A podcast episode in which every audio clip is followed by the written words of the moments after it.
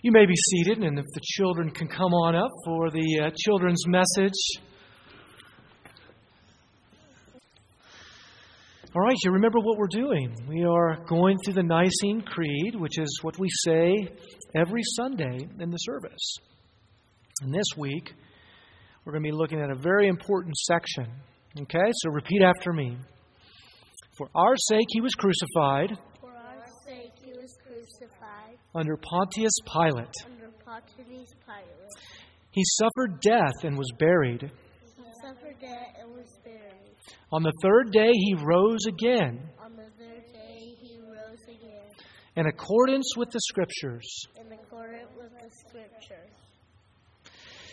Salvation comes to us because Jesus is both man and God.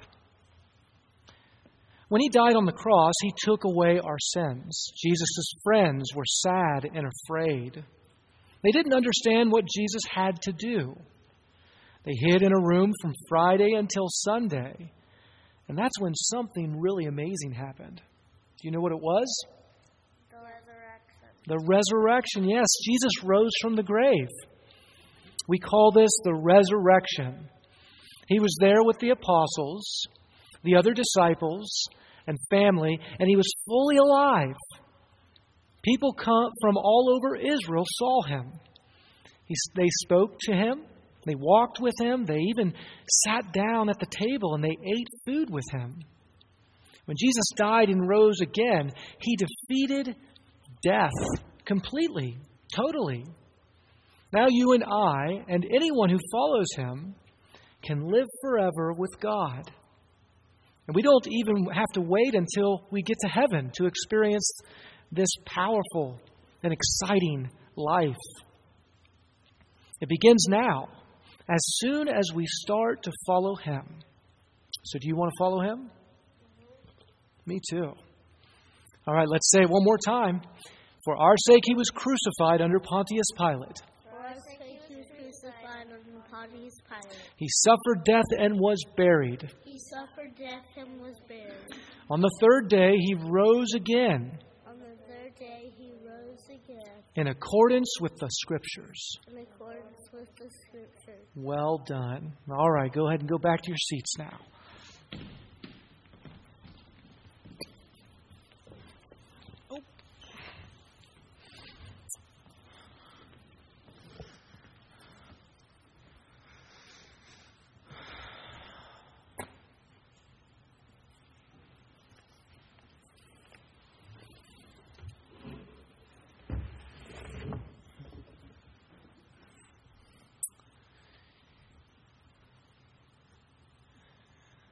All right.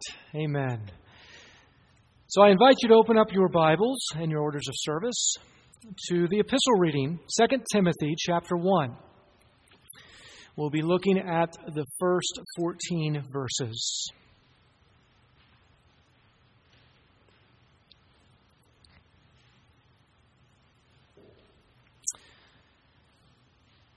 In sum, the Apostle Paul's concern in this epistle is about loyalty.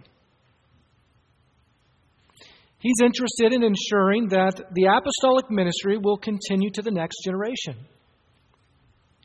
He's concerned about the ministry of the Word, about fanning to flame the gift of God. Let us pray.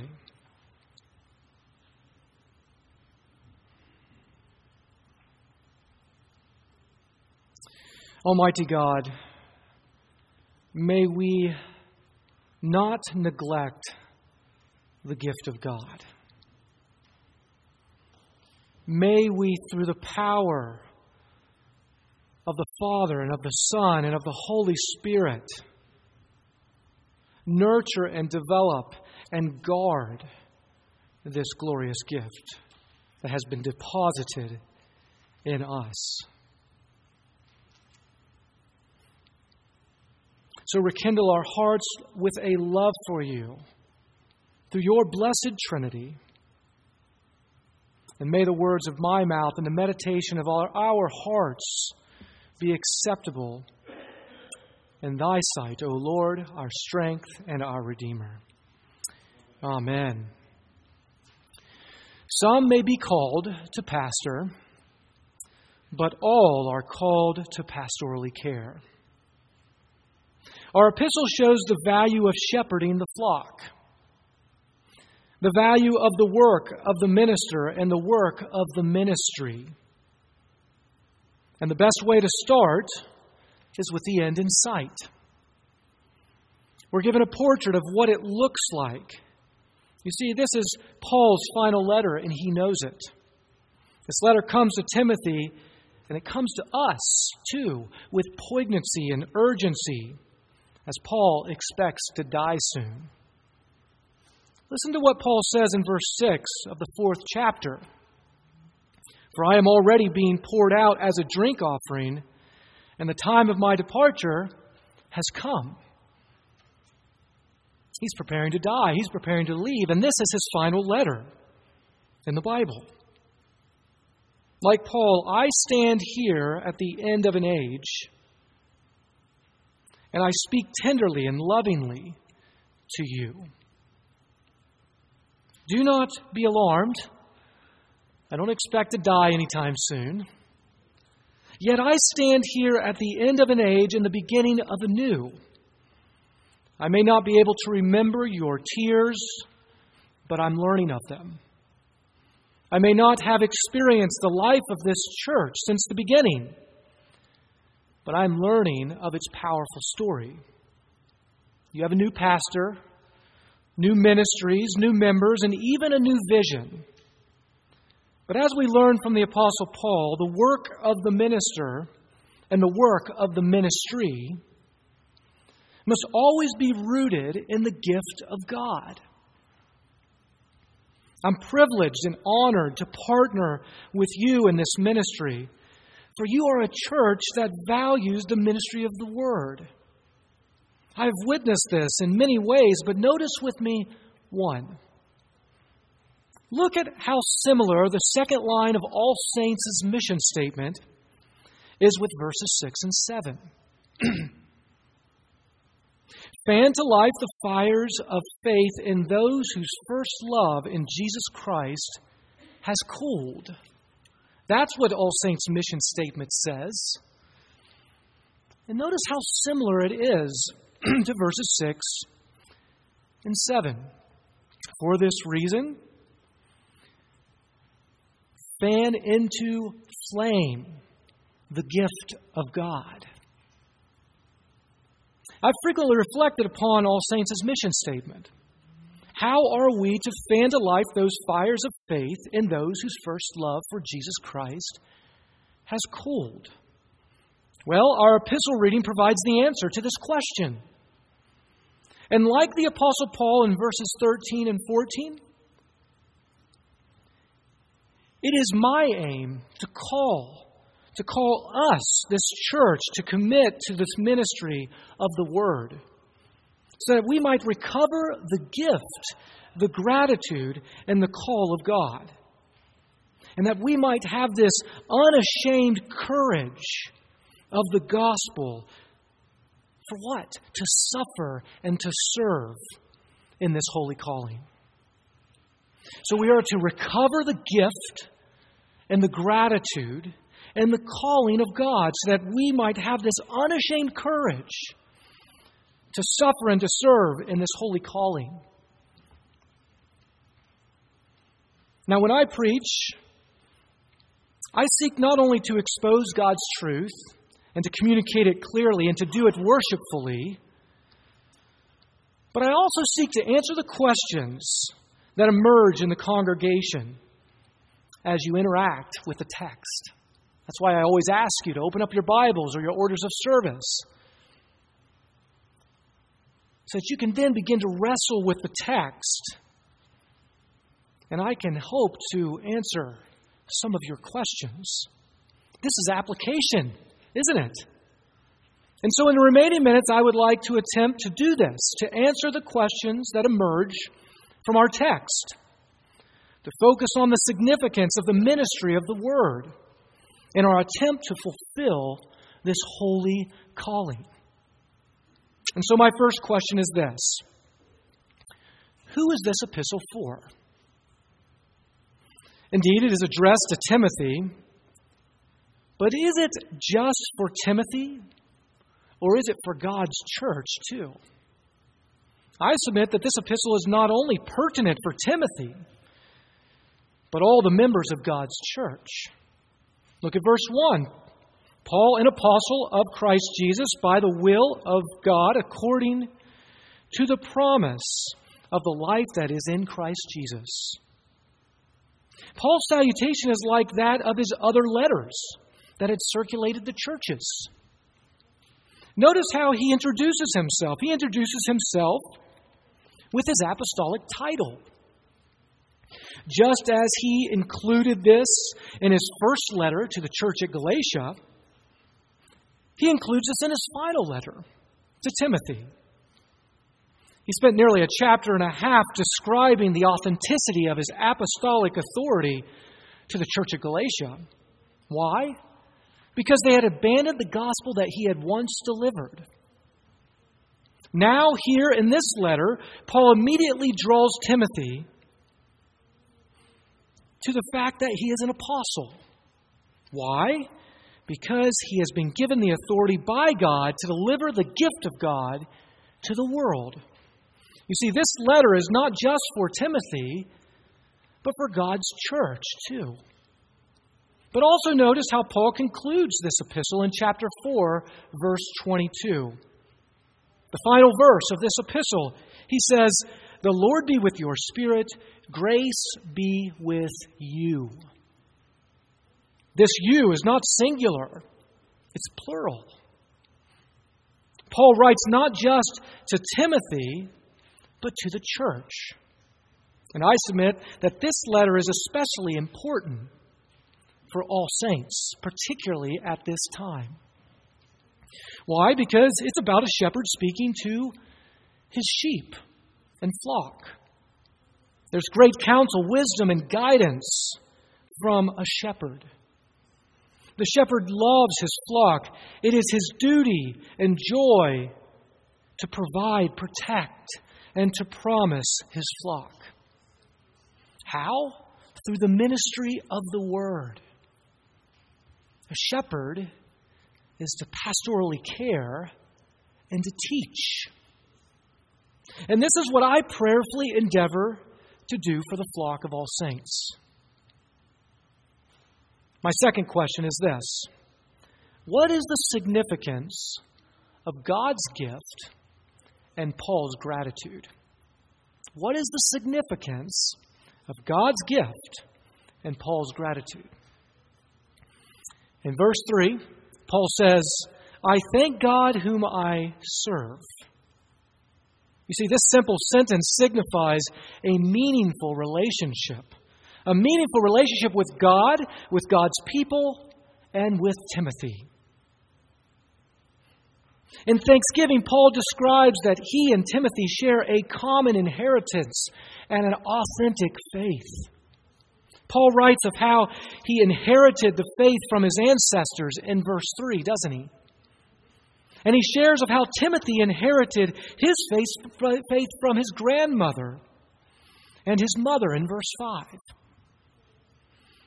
There's a humble thanksgiving that, thanksgiving that fills his heart and this signifies the authenticity of his faith. You see, Paul's exhortation, his imprisonment, his life, and his relationship with Timothy testify to the authenticity of his faith and Timothy's faith too. Paul says in verse 5 that he is reminded of Timothy's sincere faith. It was first in his grandmother and then in his mother, and now he says is, he is sure that it is that it dwells in Timothy as well. You see how faith must become personally ours? Thousands have been satisfied with the faith of their parents to discover only disappointment. Like Paul and Timothy, we must be strengthened and confirmed in the faith so that it is wholly and personally ours. Paul writes this at the end of his life.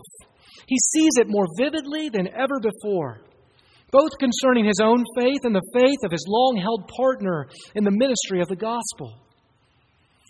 Yes, the best way to start is with the end in sight. And we do that this morning. The great 20th century pastor and theologian Karl Barth once said, Everything must begin with Jesus, not some general principle. And everything must, must end with him, too. We must start with the end in sight. We must start with Christ. And we must have faith and love in him. We read in our Old Testament reading the great text in Habakkuk. But what the lectionary did not include, and I say this grinningly, is the most important part of the passage. Chapter 2, verse 4. The just shall live by faith. This is what God said to Habakkuk after he groaned and moaned and asked, How long and why, O Lord? He answers Habakkuk in all his frustration. And he says, The just shall live by faith. The righteous will live by clinging to the trustworthiness of the promises that are in Christ Jesus. If we wish to have an increase of faith like the disciples in our gospel reading, then we must build our hope upon Christ. We must build this church upon the sound doctrine of God's Word written and revealed that's what the apostle says. He says, Follow me. Follow me in what you have heard. Follow these sound words, he says, that you have heard from me. This is how we follow Christ. It's through the ministry of the Word. Now, look with me at verse 6 and see how Paul's gratitude provides a reasonableness. His gratitude is linked to his faith. And it makes sense of things, doesn't it? It makes sense of what we are to do. We are not to neglect the gift of God. Did you notice that? He says, For this reason, fan into flame the gift of God. We are not to neglect the gift of God. Indeed, God's church has been entrusted with a good deposit, as we read in verse 13, for which she must guard all saints, we will never be able to guard this good deposit unless we be filled with the faith begetting gratitude that we see in the apostle in this passage. You see, gratitude is a sure sign of our faith that gives us cause to fan to flame God's gift. He says, For this reason, fan into flame the gift of God. And now we turn to the second part of that question What is the significance of God's gift? What is the significance of the gift of God? What is it? How are we to nurture and how are we to guard it? Well, we are not explicitly told what it is, but I submit that it is the faith and love in Christ Jesus, for which Paul mentions in verse 13. It is the mustard seed faith that Christ describes in our gospel reading. It is the faith of the just that God speaks of in Habakkuk. It is clinging to the trustworthiness of the promises of Christ in Christ eh, the promises of Christ. The gift of God is the good news of Christ, you see, and we should never neglect it. We are to nurture and to develop it.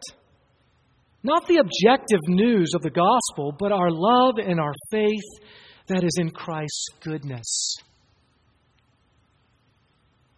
The gift of God is the unashamed courage of the gospel.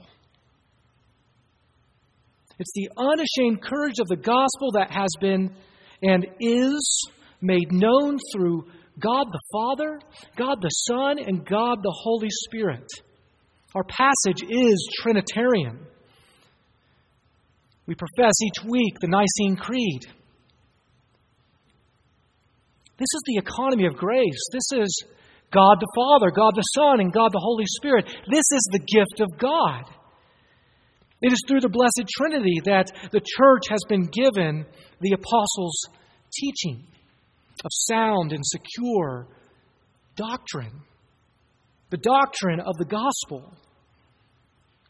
We're not only to treasure it, but we are to fan into flame an unashamed courage in it so that we suffer and serve in our holy calling.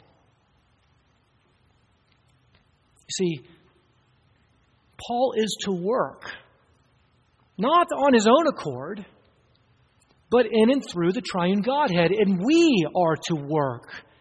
God's church, his household of faith, we are to work, not in our own accord, but in and through the great work of the triune Godhead. You see, this economy of grace, as our early church fathers would describe it, comes from the Greek word oikonomia, which is where we get the word economy, and it simply means the arrangements and the dispensations for which God has administered His grace. And it's been done through the power of the Father, through the love of the Son, and through the self control, the enabling self control of the Holy Spirit. And isn't that what Paul says? Fan into flame the gift of God. He says, for, the, for you have not been given the spirit of fear, but of power, love, and self control. He's describing the very outpouring of the Trinity. This is the glorious gift. And it's rooted in, or the ministry of the Word is rooted in the triune Godhead. You see, the gospel is not just knowledge, it is relationship. And this is why Paul says that this gift of God is in you through the laying on of hands. He says this not to convey a meaningless romantic notion of apostolic succession that emphasizes only structural unity and not theological unity. No, he Remember, in Galatians, he spends a chapter and a half describing his apostolic credibility. Why? Because they abandoned the pure message of the gospel. So, this is not just to emphasize a structural unity, there is a theological unity as well. He does this to emphasize the pure gospel, not just the message of it, the relationship of it as well.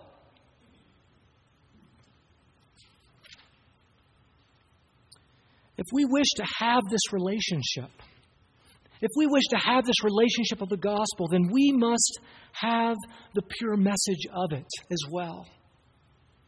We must know what we have been saved from, and we must know what we are saved through. You see, we are saved through God the Father, and God the Son, and God the Holy Spirit. And the gospel is not just to be shared with unbelievers. No, it's to be shared with believers. It's by feasting upon God's word that we fan into flame the gift of God. That we fan into flame our faith and our love for God. You know, the gospel must never be neglected. It must always be before us. Our knowledge and our affection of Christ must be nurtured and developed and guarded. It's not like that of a book that can only be read occasionally, then placed on a shelf. No, our preservation is our utilization of the gospel. And our utilization of the gospel is our realization, you see. How? By committing ourselves to what God has given us. He makes it easy, He lisps to us, He condescends, He speaks our language. He gives us the word revealed and the word written so that we might fan into flame our faith and our love for Christ Jesus. Yes, we must commit ourselves to the ministry of the Word and the ministry of the Godhead, the triune Godhead. And my final question concerns calling. Who is called? Is it simply a particular calling? Or is it a general calling for all the elect. Notice where Paul takes us. After he reminds Timothy to nurture God's gift so that he will possess an unashamed courage of the gospel that is willing to suffer and to serve, he takes him to the supreme suffering servant, our Lord and our Savior. In verse 8, he says, Do not be ashamed of the testimony about our Lord, but share in suffering for the gospel by the power of God. You see, he takes us to the very work of Christ. He takes us to Christ himself, the image of the invisible God. I'm reminded of what Peter says in his epistle. He says that we ought to rejoice in our suffering, insofar as we share in Christ. And a few verses later, he says that if anyone suffers as a Christian, let him not be ashamed. It's the unashamed courage of the gospel. That is what we are to have. Those white hot embers of the gospel. That's what to be, is to be in our hearts. We're not to live in shame, but in Christ's glorious work for us. Paul takes Timothy and the church to their saving calling in and through the work of Christ. This is the one that we read in verse 9 who has saved us and called us to a holy calling. That's what it says. And Paul further describes the salvation through the appearing and the work of Christ in verse 10. So, verse 8 and verse 9 and verse 10, we see that Paul takes us to the very work of Christ. The salvific call, the most foundational call, the most meaningful call. There's no greater call than to be a servant of Christ. And there's no greater title, not an apostle, not a preacher, not a teacher there's no greater title than to be declared, declared a saint in Christ. The just shall live, the righteous, the saints shall live by faith. This is the general call for all of God's elect. And then we read in verses 11 and 12 of Paul's particular call. And that he was appointed a preacher, an apostle, and a teacher which is why he suffered as he did, he says. But just as he suffered, he also found much strength in suffering because he knew who to believe in and was confident that God was able to guard the deposit for which he had given to him until that blessed day. Paul's particular calling was rooted in his general calling the gospel calling. You see how Paul's salvation in verse 9 correlates with his appointment in verses 11 and 12? So is the same with you, child of God. Whether you be a physician, electrician, or a secretary, your vocation is rooted in your saving call. Whether you are a father or a mother or a grandmother or a friend, your identity is rooted in your saving call. So, if we are to fulfill our calling, whether it be as a church or as individuals, then we must be rooted in God's Word. We must feast on Him. God the Father, God the Son, and God the Holy Spirit through His Word. There is no exemption for being a student of Christ. And if we be a student of Him, we must be a student of the Holy Scriptures and the faith received from the apostles. Yes, let us not neglect the nurturing of our faith and love in Christ. And let us guard it. Let us be filled with that faith begetting gratitude in guarding the good deposit, because that's how we guard it. And let us have the unashamed courage of the gospel to suffer and to serve in this holy calling. Amen.